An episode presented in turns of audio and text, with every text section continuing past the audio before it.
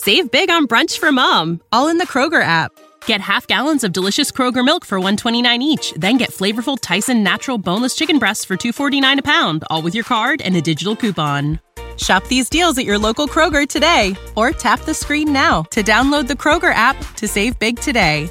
Kroger, fresh for everyone. Prices and product availability subject to change. Restrictions apply. See site for details.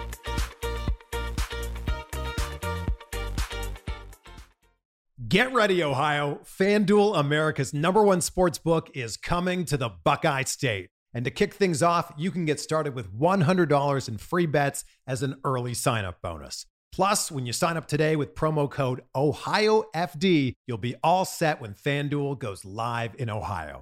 Then you can bet on all your favorite teams in all your favorite sports with $100 in free bets. Just download FanDuel's top-rated sportsbook app. It's safe, secure, and super easy to use. Ohio, this is your chance to get in on the action. Join today with promo code OhioFD. Make every moment more with FanDuel, official sportsbook partner of the NFL. 21 or older and present in Ohio. Bonus issued in non-withdrawable free bets that expire 7 days after FanDuel accepts its first real money sports wager in Ohio, 1/1/23. Unique user identity verification required. Offer ends on the go-live date. Restrictions apply. See terms at sportsbook.fanduel.com. Gambling problem? Call 1-800-GAMBLER.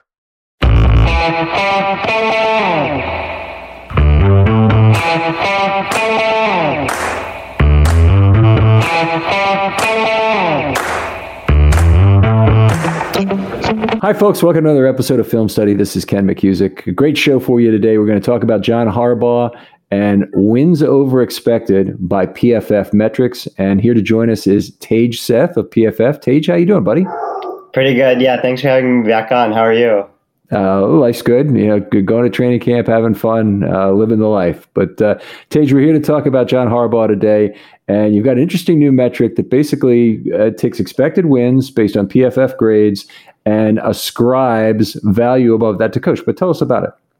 Mm-hmm. Yeah, so Patrick Fleming, who's StatsOR on Twitter, he created a very similar metric for college coaches about a month ago, and it was pretty easy to evaluate how college coaches influence wins for their team, since they control both the talent that comes into their program and how their team plays on the field.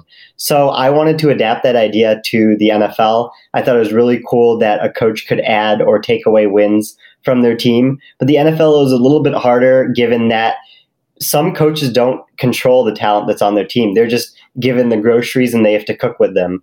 And so there's like the Bill Belichick's of the NFL, who actually do draft and sign free agents. But then there's other coaches who have a general manager drafting for them. So that's what I looked at here, was if a coach is given this talent at these different positions, how many wins can we expect them to win based on that?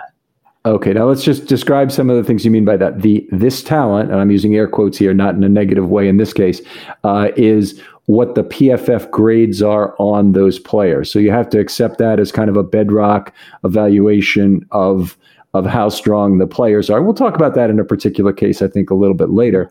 And then in terms of wins over expectation, how you're accrediting it, we've already got the PFF grades are generated essentially by the general manager, because you're saying that he delivered that talent to the coach. But then we got to be careful about ascribing the value to the head coach only, because a lot of this is coordinator based, and the Ravens, with two strong coordinators, certainly have large contributions from those men as well. Mm-hmm. Yeah, so basically given the grades that this coach has on their team, how many wins can we expect them to win based on that? So it does let the coordinators have their influence over whether or not, those players are improving. Like the Ravens have a long history of taking players in and having them improve under their watch and stuff like that. Mm-hmm. So that's reflected in the grades. And so then based on those grades, we can evaluate coaches to see what they're doing based on the talent on their roster and how well those players are playing. Okay, so this is take us through this now in terms of wins over expectation and where the Ravens have been for the last few years. Mm-hmm. Yeah, so basically what it does is it takes each type of grade that PFF assigns. So we have the passing grade that's the most important. The quarterback is the most important to the team. And then the other stuff involved in the passing game is also really important when projecting wins. Their receiving talent, which the Ravens haven't had the best of the past couple of years, but what they have had is the great coverage talent on their roster. And so that has given them a pretty high expected wins compared to the rest of the league. But John Harbaugh has been such a good coach. He's added wins on top of that. Okay, so let's talk the weightings for a minute, because that's something people kind of need to get familiar with. So PFF developed weightings for positional importance for their grades that's based on some sort of curve fitting to actual wins, right?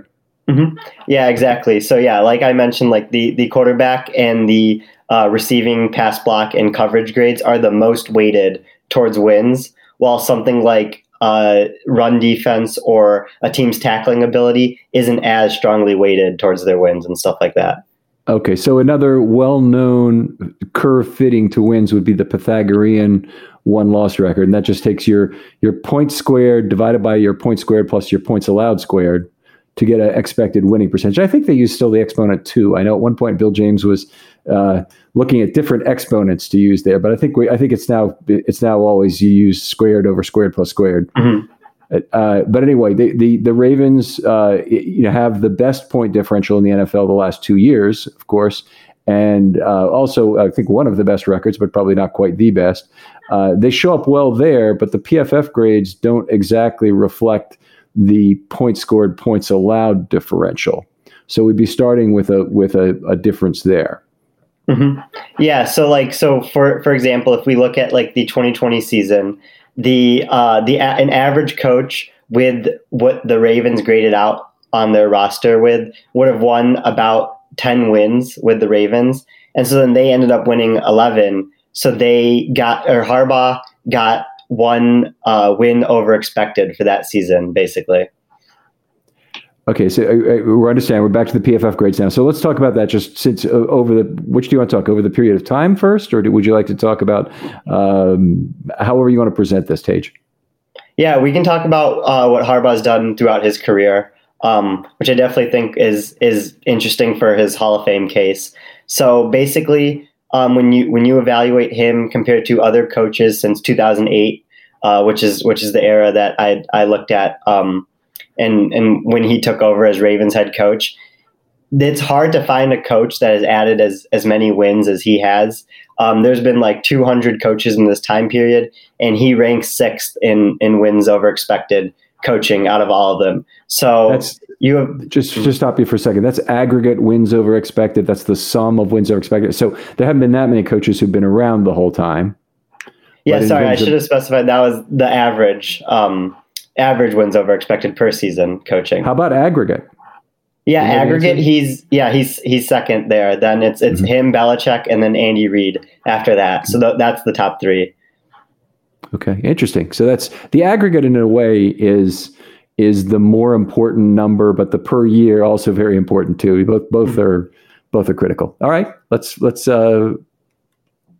Mm-hmm. Yeah. So the aggregate shows how he's been able to have such a long coaching career, and then the per year number shows how consistent he's been. So he's only really had 2 out of his 13 seasons as head coach of the Ravens where they won less games than they were expected to win. So that was the 2009 year where they were expected to win about 11 games and they only won 7.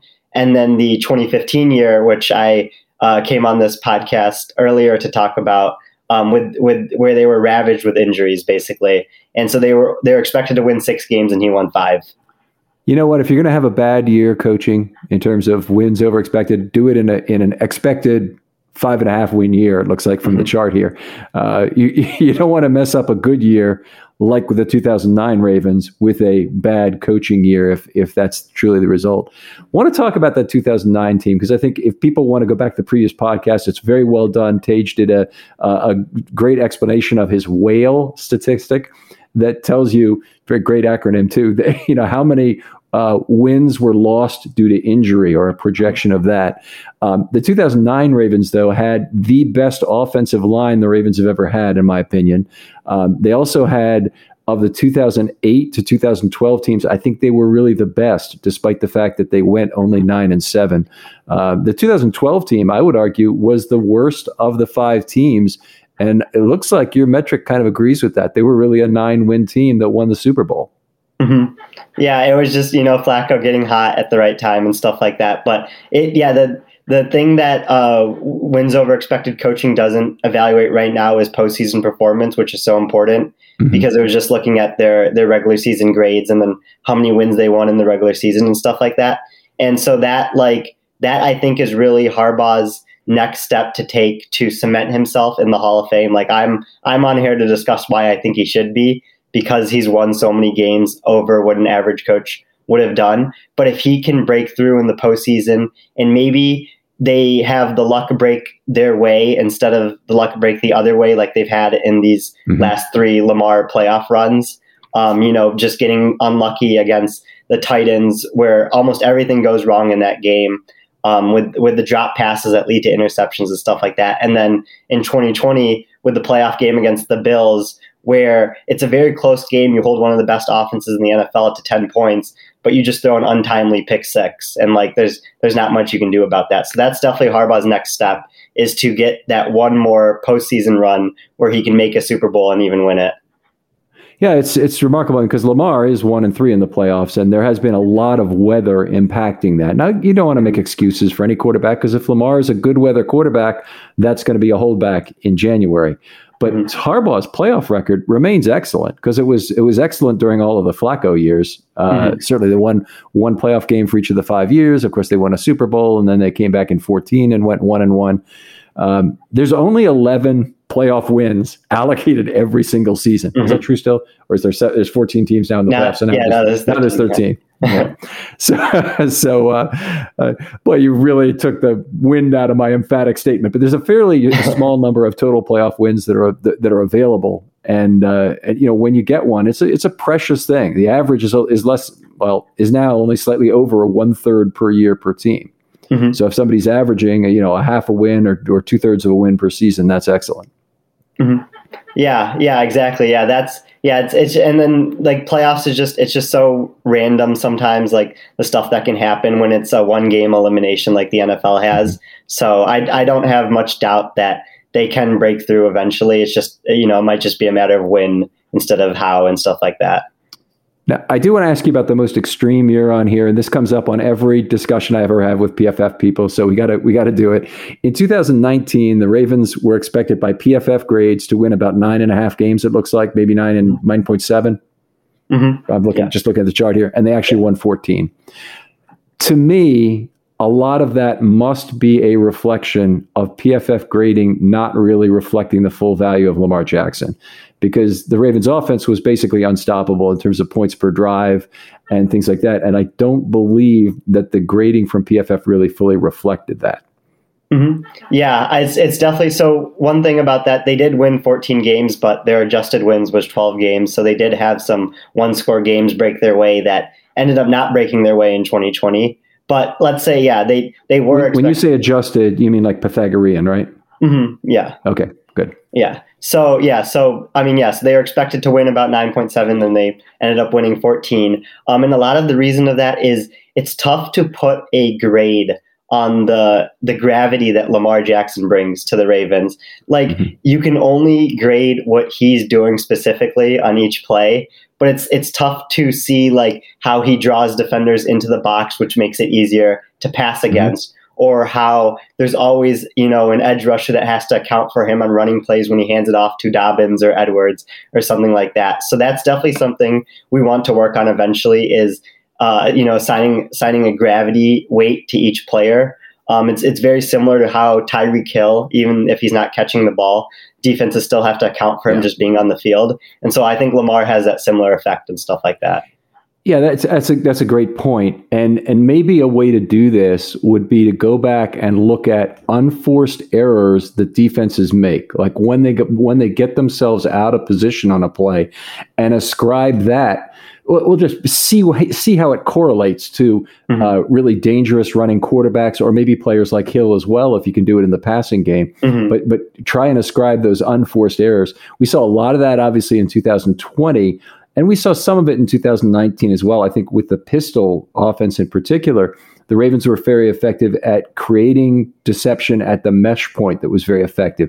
They didn't use the pistol much not as much anyway, in 2020. They went to more sidecar, which was creating a different set of opportunities. And often there were a lot of players in the middle of the field running themselves completely out of position and creating straight up the middle opportunities for Lamar. Mm-hmm. Yeah, exactly. Yeah, that'd be something really cool to look at, would be, yeah, defenses making errors because of someone's presence on the field and stuff like that. But so like under the, you know, the past 3-4 years, like just Lamar being there has helped, and we probably truly don't recognize how great he's been and how helpful he has been for the Ravens as Flacco was aging and Lamar took over and stuff like that. But yeah, hopefully that's something that can be adjusted in the grades in the upcoming years. Now, looking at the last 3 years, it looks like the Ravens are a total of maybe close to 6, 5.5, something like that, wins over expectation for that period. You know, a lot of people have already made the comment that Harbaugh is likely to be able to ride Jackson directly to the Hall of Fame. Now, some of that's going to have to come from postseason success, we think. But if he were to play with Jackson or coach Jackson for another 5 years, there's a pretty good chance, I think, that the Ravens will be successful. He'll meet any kind of longevity requirements for the Hall of Fame with 17, 18, 19 years of coaching time, and certainly lots of playoff appearances and total wins. Mm-hmm. Yeah, the really interesting thing about the last like 3-4 years, if you look at Harbaugh compared to the rest of the league, is that he's actually been the best coach in wins over expected in that time period. And that's in big part due to Bill Belichick losing his edge over the rest of the league. So if you can just look at something like as simple as fourth down conversion or go for it rate and stuff like that, Harbaugh's gone for it more than anyone else in the league. Mm-hmm. He goes for it like 60% of the time. And Belichick doesn't. Belichick goes for it at a league average rate of like 40%. So that's really led to the big jump, I think, in Harbaugh taking over Belichick for the top coaching spot these last couple of years, and just Harbaugh's dedication to having the biggest analytics staff in the league. Like you see, like it's a double digit amount of people that are working on Harbaugh's analytics staff. He had the that Yale student that majored in behavioral economics helping him with fourth down decisions in 2019. Might have been Matt Weiss, or it might have been Daniel Stern is another guy they have there. Daniel Stern, yes, that's who it is. Yeah, okay. So they went for it 70% of the time in 2019. Like that's like almost unheard of. They were going for two a lot because they knew that they could. Like Harbaugh was just finding those little edges to really increase the amount of wins that the Ravens could get that year and stuff like that. Yeah, it's interesting because the Ravens analytics jobs apparently have had some ability to derive good coaching jobs from that. So Matt Weiss effectively, I think, started off as Harbaugh's assistant, but then got a larger and larger component and a headset position in terms of making fourth down decisions. And now he's the quarterback's coach at Michigan. He was the running backs coach with the Ravens for a year. And Daniel Stern was out there on the field at practice the other day, coaching J.K. Dobbins on receiving.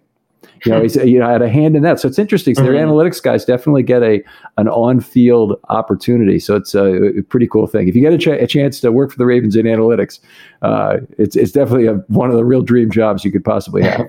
Yeah, and yeah, exactly. That's like the really impressive thing about Harbaugh's run these last couple of years with analytics is how many coaches who have been coaching for 10 years and have had as much success as he's had with the Super Bowl and stuff like that would actually change their methods just to gain the edge, because we know Belichick isn't. Belichick is trying to do what he did for the past 15 years that worked for him. And like, it's not necessarily his fault, because like it gave him a ton of success. He's probably the greatest coach in NFL history, but now that the league is catching up to him, he hasn't made those adjustments, but Harbaugh has, and Andy Reid has, and stuff like that. You know, it's interesting because one of the things that coaches can do is they can take chances and create a new paradigm, create a new way of doing things that's the Belichick way or the Harbaugh way once they have a good amount of success. And Harbaugh had a good amount of success, a lot of capital in reserve. You know, the bank account of credibility was very high for John Harbaugh, for Bill Belichick. I look back to a key moment in Belichick's career that when he went for it on 4th and 2 against the Colts. Mm-hmm. And it was absolutely, from an analytics perspective, the right call from his own 30-yard line. All right. And I think that all people kind of agree to that really understand the math of the game. But it was so bizarre in terms of how the NFL fans were opposed to it. But Bill Belichick's, point is, I stand by my record, and that's the thing. Let's talk about the Bengals, whoever they're playing next. Yeah, because you would always do that. Yeah. But once you have some currency in the bank, you can do that. Harbaugh has had times in the distant past where I don't think he felt like he could go against the norm, despite what a headset elf might have been telling him at the time. So one of the key moments that I like to point to is a game in 2016 where the Ravens lost effectively their playoff opportunity when they scored a little too quickly on a 3rd and 1 play. Okay, so they had a 3rd and 1 play from the 10-yard line. Juszczyk ran it in with 1 minute and 18 seconds left for a touchdown. And it was a case where they probably should have had something in the huddle that said, hey, if you break through, you kneel at the 1. Mm-hmm. And in fact, you can see the Pittsburgh players, Bud Dupree, in fact, giving up on the tackle behind it, because they already understood that fact, that they really had to let them score if they broke through for the first down here. And it was an unfortunate thing that Juszczyk ended up scoring. The Ravens ended up losing the game on the immaculate extension, is what Pittsburgh fans call that game. Yeah. And it was one of these cases where Harbaugh would have taken a lot of heat for having a kneel down at the inside the 1 yard line, but it really would have been the right thing to do. And unfortunately, coaches sometimes feel like they can do it and sometimes they can't. Coming off a tough 2015, the Ravens not having a lot of playoff success since 2012, Harbaugh's bank account was kind of a low point, and he may have felt like, I just can't take a risk like that.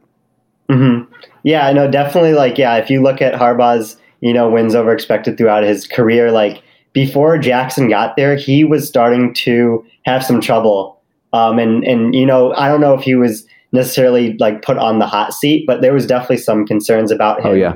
Oh, yeah. He didn't have any wins over expected in 2016, only had half a win a full win in 2017, and then 2018, when Lamar comes in and kind of revives his career a little bit. So yeah, that's definitely a really interesting perspective on everything. Yeah, the 2017 season, I'm trying to think of the year that Bisciotti came out and spoke alone to the media, which is unusual because usually they speak on a unified front with Ozzie or DaCosta and the president, who's talking about various things, and Bisciotti and Harbaugh. They all talk together about the state of the Ravens. Well, Bisciotti came out and did the state of the Ravens by himself, and I believe it was after the 2017 season when they lost on a long touchdown pass to Tyler Boyd, their playoff spot within the last minute of the season. Mm-hmm. In any case, he said, did I think about firing John? Yes. But in the end, I wasn't inclined to do it. That's the way he put it.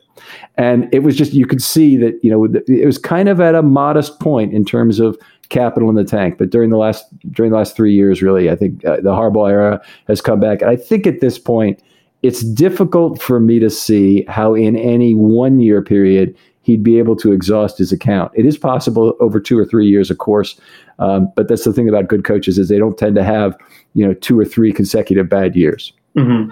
Yeah, that's really interesting when even looking across the division and stuff like that, because we're probably going to have a coaching change in Cincinnati. Zach Taylor showed up as the worst coach in wins over expected during his time there, but then you have these other two really good coaches. In Stefanski's first year, he won 2 wins over expected. And then Tomlin is consistent and up there with Harbaugh. I would put Tomlin in a slightly lower tier than Harbaugh. I would put Belichick, Reed, and Harbaugh in tier 1 for the last 10 years. And then Tomlin, Carroll, and Sean Payton in tier 2. But they've still been very, very good at winning these games and stuff like that, except for Zach Taylor. the rivalry being what it is and the overlap in their coaching careers being so similar, it wouldn't be surprising if Hall of Fame voters voted him in the same year. We were almost in a position where Reid and Polamalu, had they retired the same year, might have been jockeying for a Hall of Fame position. I'm sure Reid would have gotten it, but they might have just decided, well, we want Polamalu going in at the same time. Fortunately, because they were separated by a year, that didn't happen. But it'd be interesting to see what would happen if Tomlin and Harbaugh left the game both in, let's say, 2026. Mm-hmm. And would they both be going to the Hall of Fame in the same year after that? Mm-hmm. Yeah, it would be super interesting, and it's cool just to see like differing backgrounds of coaches have success. Like Harbaugh being a special teams coach, and then having this much success because a special teams coach has to control so much.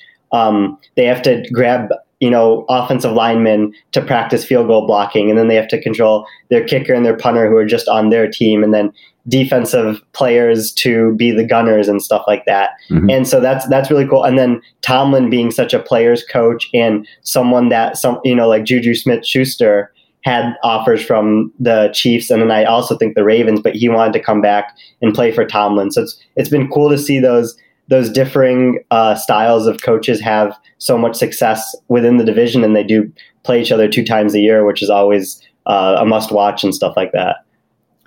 All right, well, Tej, what else do you have to show us in terms of charts here and whatnot? I mean, I'm looking at the charts. These charts will be posted along with the article, but some great stuff here. And is there another chart you'd like to go through? Yeah, that's all I had for today. Yeah, there was just the wins over expected charts with Harbaugh, and then the article that's on the PFF website is just called Wins Over Expected. PFF data study, and then that kind of explains like how the metric was derived. It shows that Harbaugh was in the top 5 for 2008 to 2020, and then he's been the best from 2017 to 2020. So it shows some charts and stuff like that explains where the metric comes from and his success, and basically why I think him and the coaches in his tier deserve to be in the Hall of Fame. All right. Outstanding stuff, Tej. I'm sure Ravens fans are going to love this. You're just graduating from college now. You're going to PFF for your first job effectively, right? I'm an intern at PFF this summer, so okay. I'm going into my junior year at college. So, yeah. You still got some time left. All right. Yeah. Working on doctorate or master's after that, do you know? I don't think so. I think I'll just graduate and then hopefully work somewhere in football analytics full-time after that. All right. I'm sure you got a great start on this, Tej. I'm sure you do very well. Thanks again for joining us here. Yeah, thank you for having me. And we'll talk to you next time on Film Study.